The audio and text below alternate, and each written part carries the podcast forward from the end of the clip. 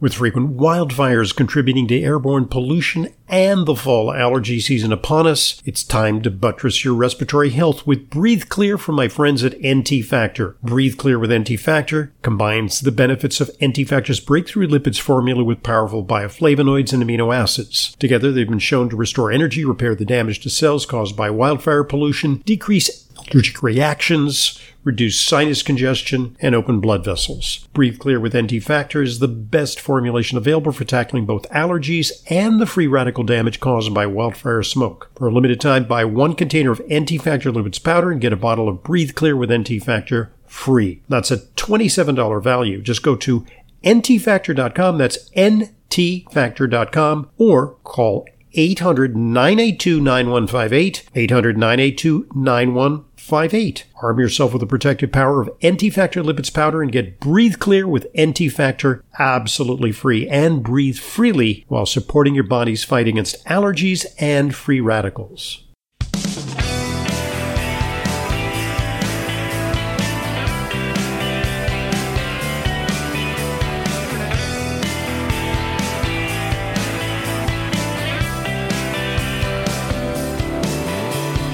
Welcome to today's Intelligent Medicine Podcast. I'm your host, Dr. Ronald Hoffman.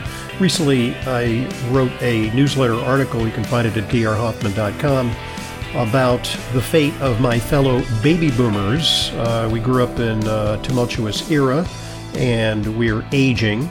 And I wrote about uh, some concerns about uh, baby boomer health and uh, whether, uh, because of uh, new trends, in terms of health problems and health challenges, whether this generation will uh, ultimately outlive previous generations. As almost every generation since, uh, well, perhaps uh, since the beginning of time uh, has, there's been a trend towards aging, uh, but uh, the baby boomer generation seems to be challenged. Well, today we're going to talk about the Big 100. It's a new book, The New World of Super Aging. And it poses the question will we be able to uh, routinely attain ages uh, of 100 and above in the future? And if so, what will be some of the societal consequences? Our guest is William Kole. Uh, he is author of The Big 100, The New World of Super Aging. And uh, uh, Bill is uh, a very, very experienced journalist. Uh, he recently retired as New England editor for the Associated Press. Uh, he's an award winning former foreign correspondent. He's been all over the globe, from North America to Europe, Africa, and the Middle East. He's covered uh, all kinds of stories, including he was a lead writer on the crash that killed Princess Diana. Uh, and uh, uh, he's covered some of the most important stories of our time. he studied journalism at Boston University. And in 2022, uh, he became a fellow in aging journalism at Columbia University. You know, that's a very niched brand of journalism. We're going to find out a little bit about that. Uh, he's been writing about uh, the issue of aging since the 1990s when he was Paris based and when he told the world the extraordinary story of Jeanne Calment, who uh, I think uh, owns the title of being the longest living human at 122. We'll talk a little bit about her extraordinary story. Uh, Bill, it's a pleasure having you on Intelligent Medicine. Congratulations on the book. it, it is really eminently readable. It goes on sale uh, tomorrow, uh, October 3rd, and uh, I think it's going to be a, a great addition to the uh, you know the, the wealth of uh, books and writings on this subject. Thank you so much. It's it's a great pleasure and honor to be with you, Ron. Well, indeed. Uh, it likewise. So, uh, what got you onto this uh, particular issue? Uh, because you know you've covered all kinds of issues in your journalistic career. What uh, prompted you? And you know, perhaps uh, give us your perspective as yourself a member of the baby boomer generation. I am aging. I don't. I, I don't deny it. I'm an aging boomer. this this book actually kind of has its genesis in uh, my early years, uh, I grew up with a centenarian in the household. My grandmother uh, lived almost to 104. Uh, she was born in 1899 and Wow. she died in 2003. So her life actually touched briefly parts of three centuries. And when you have someone like that in your family, it just changes you. And uh, I think it kindled within me a, a, a fascination. And that fascination more or less became an obsession when I became a foreign correspondent in Paris for the Associated Press. And among many uh, assignments, uh, was able to tell the story of Jeanne Calment. You mentioned her. She lived to 122 years and 164 days, and um, is indeed still the uh, the reigning queen of humanity in terms of uh, lifespan. Um, and I should say, with an asterisk, uh, a lifespan that can be authenticated by records, because you know we we all have uh, seen the supermarket tabloids of the 150 year old guy emerging from the rainforest somewhere, but that guy doesn't have the goods in terms of documents. Jeanne Calment did. Can, can we derive any insights from uh, her story? Uh, is there uh, some uh, commonality among uh, centenarians that she exemplifies as a superager? Well, you know, she, of course, is a super centenarian. We define those as uh, people who attain the age of 110 or older. And when you get to those ages, these are really uh, genetic uh, wonders. These people. I mean, you know, you can you can certainly credit behaviors, diet, exercise, other things for getting you into your 90s, but uh, really to propel you be, beyond 100, and especially as far beyond 100 as Madame Calment was able to venture, you really need to sort of hit the genetic lottery. It's like kind of like hitting all five numbers plus the Powerball.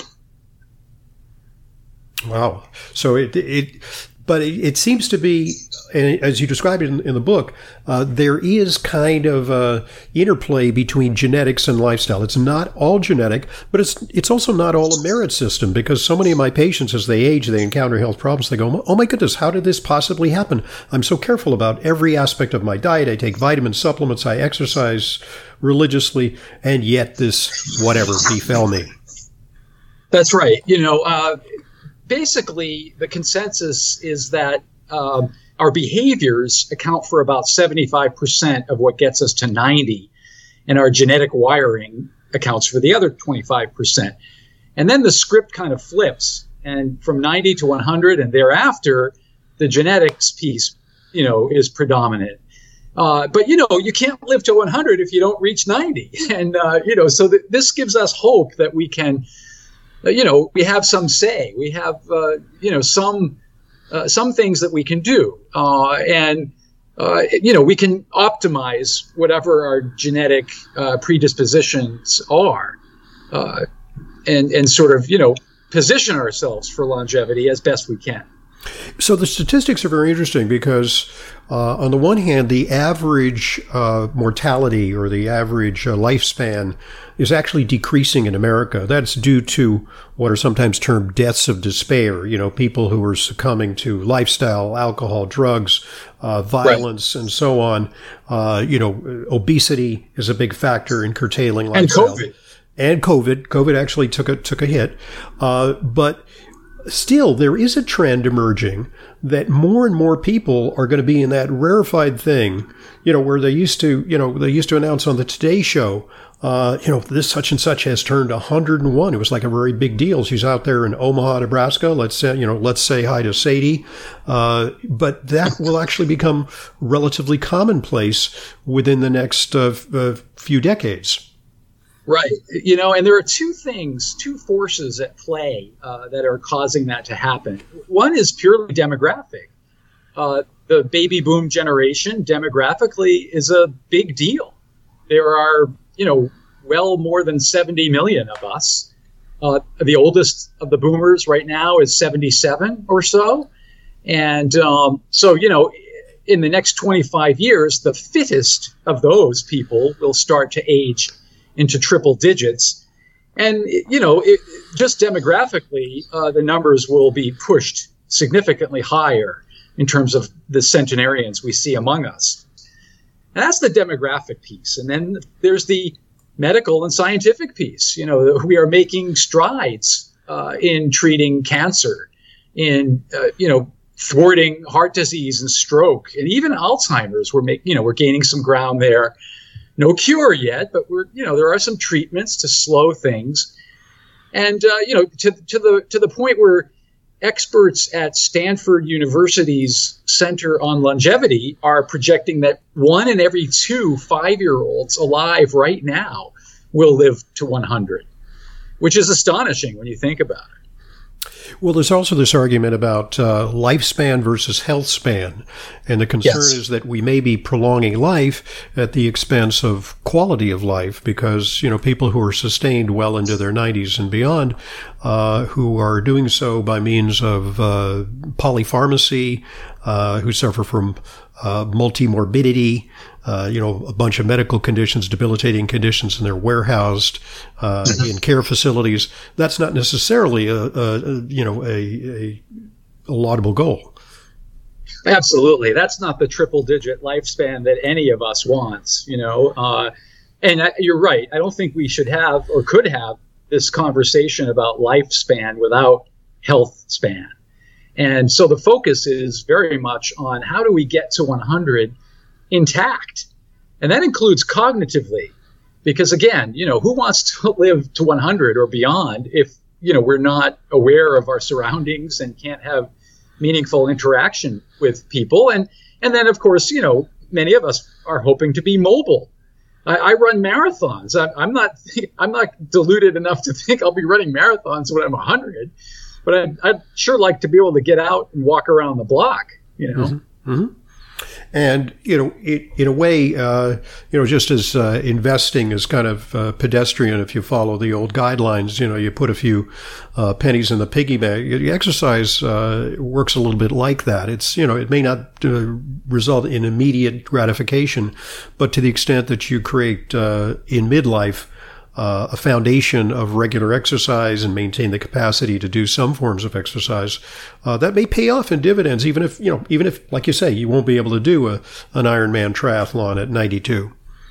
Absolutely. Uh, you know, my, my mother is a is a, a, prime example of that. She's 92, still living independently in the house I grew up in.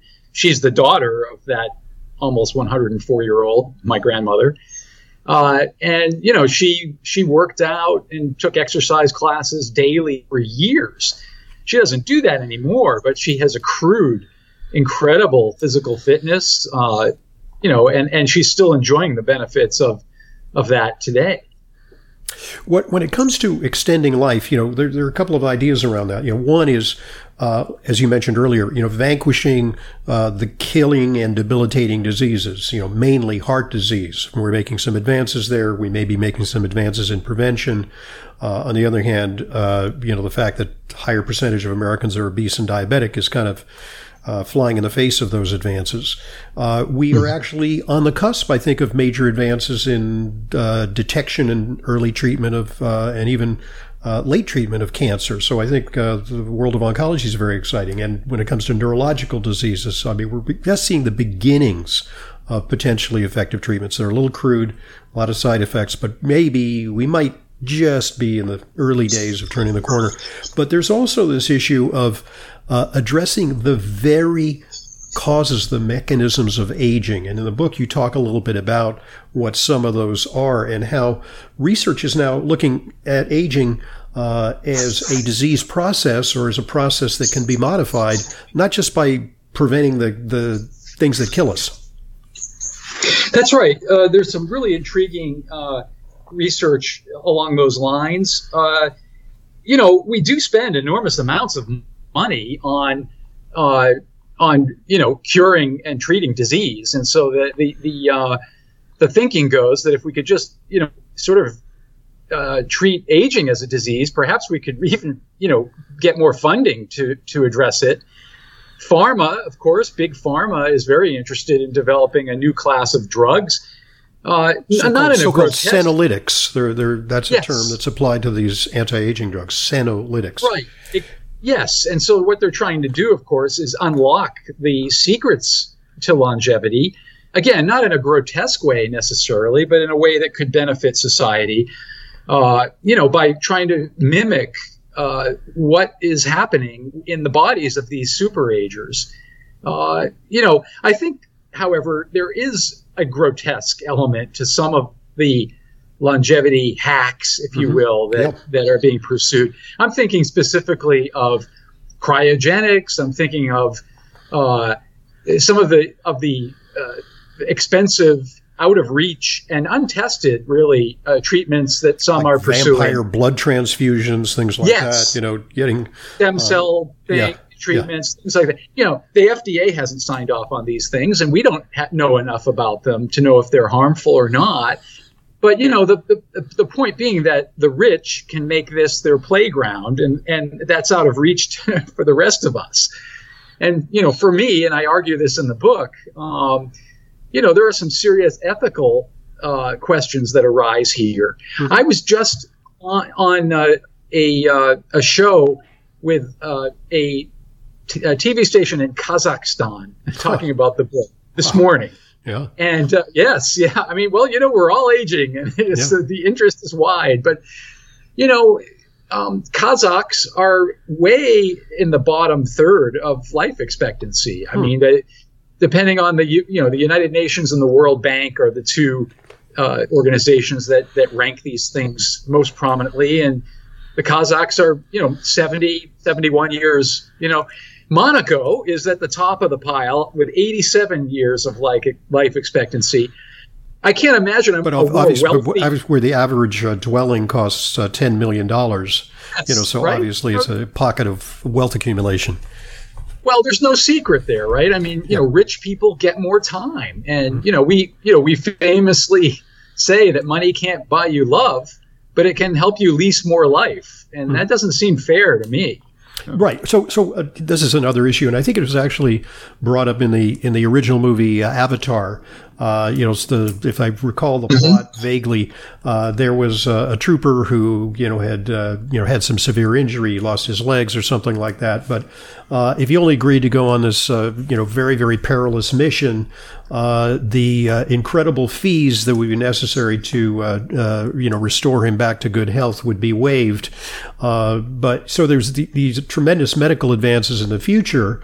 Uh, but only accessible to those who have the means uh, to obtain them, and for the general populace, mm, not so much. Right. Yeah, you know, there you'll when when people are surveyed, they are, they take a very bleak view, a dim view of the likelihood that you know Joe Sixpack will have access to life extending medical breakthroughs. Uh, yeah, we just saw the latest iteration of the iPhone rolled out, and we all are aware of how expensive the first iPhones were.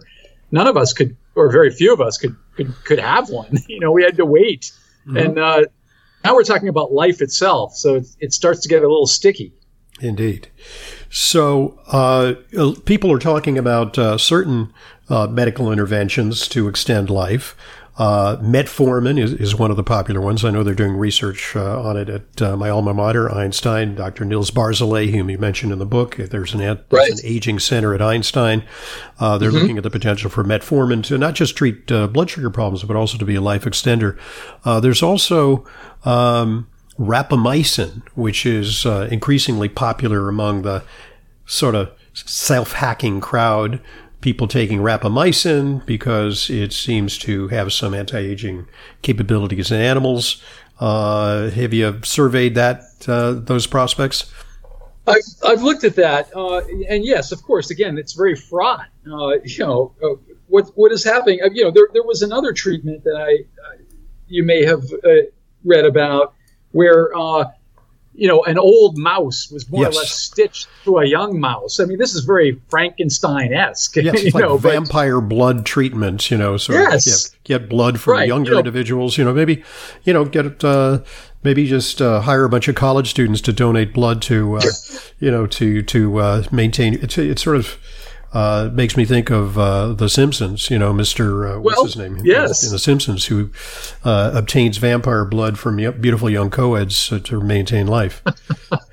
well, it's a bit macabre. You know, uh, you know, a lot of money is being thrown at this question, and uh, you know, I, I think look, what we can't forget is that we do have um, a, a, genetic pre- predisposition, and, and we can do things to optimize that. But at the end of the day, immortality is really not a thing. You know, I mean, we, we, we, we shouldn't, you know, kid ourselves. I mean, none of us gets out of this alive. Right. So, you know, we, we, uh, we can, we can try and extend our lives. But for me, closing the longevity gap, and maybe we can talk about this too, there's a racial and ethnic component to longevity that is very troubling. Mm. Uh, I, I, I, take a deep dive in, in the book uh, on this question. Well, let's let's get into some, that. Some, let's get into that because yeah. we saw we saw this, you know, uh, health inequity with COVID. We see health inequities with uh, childbirth and uh, right.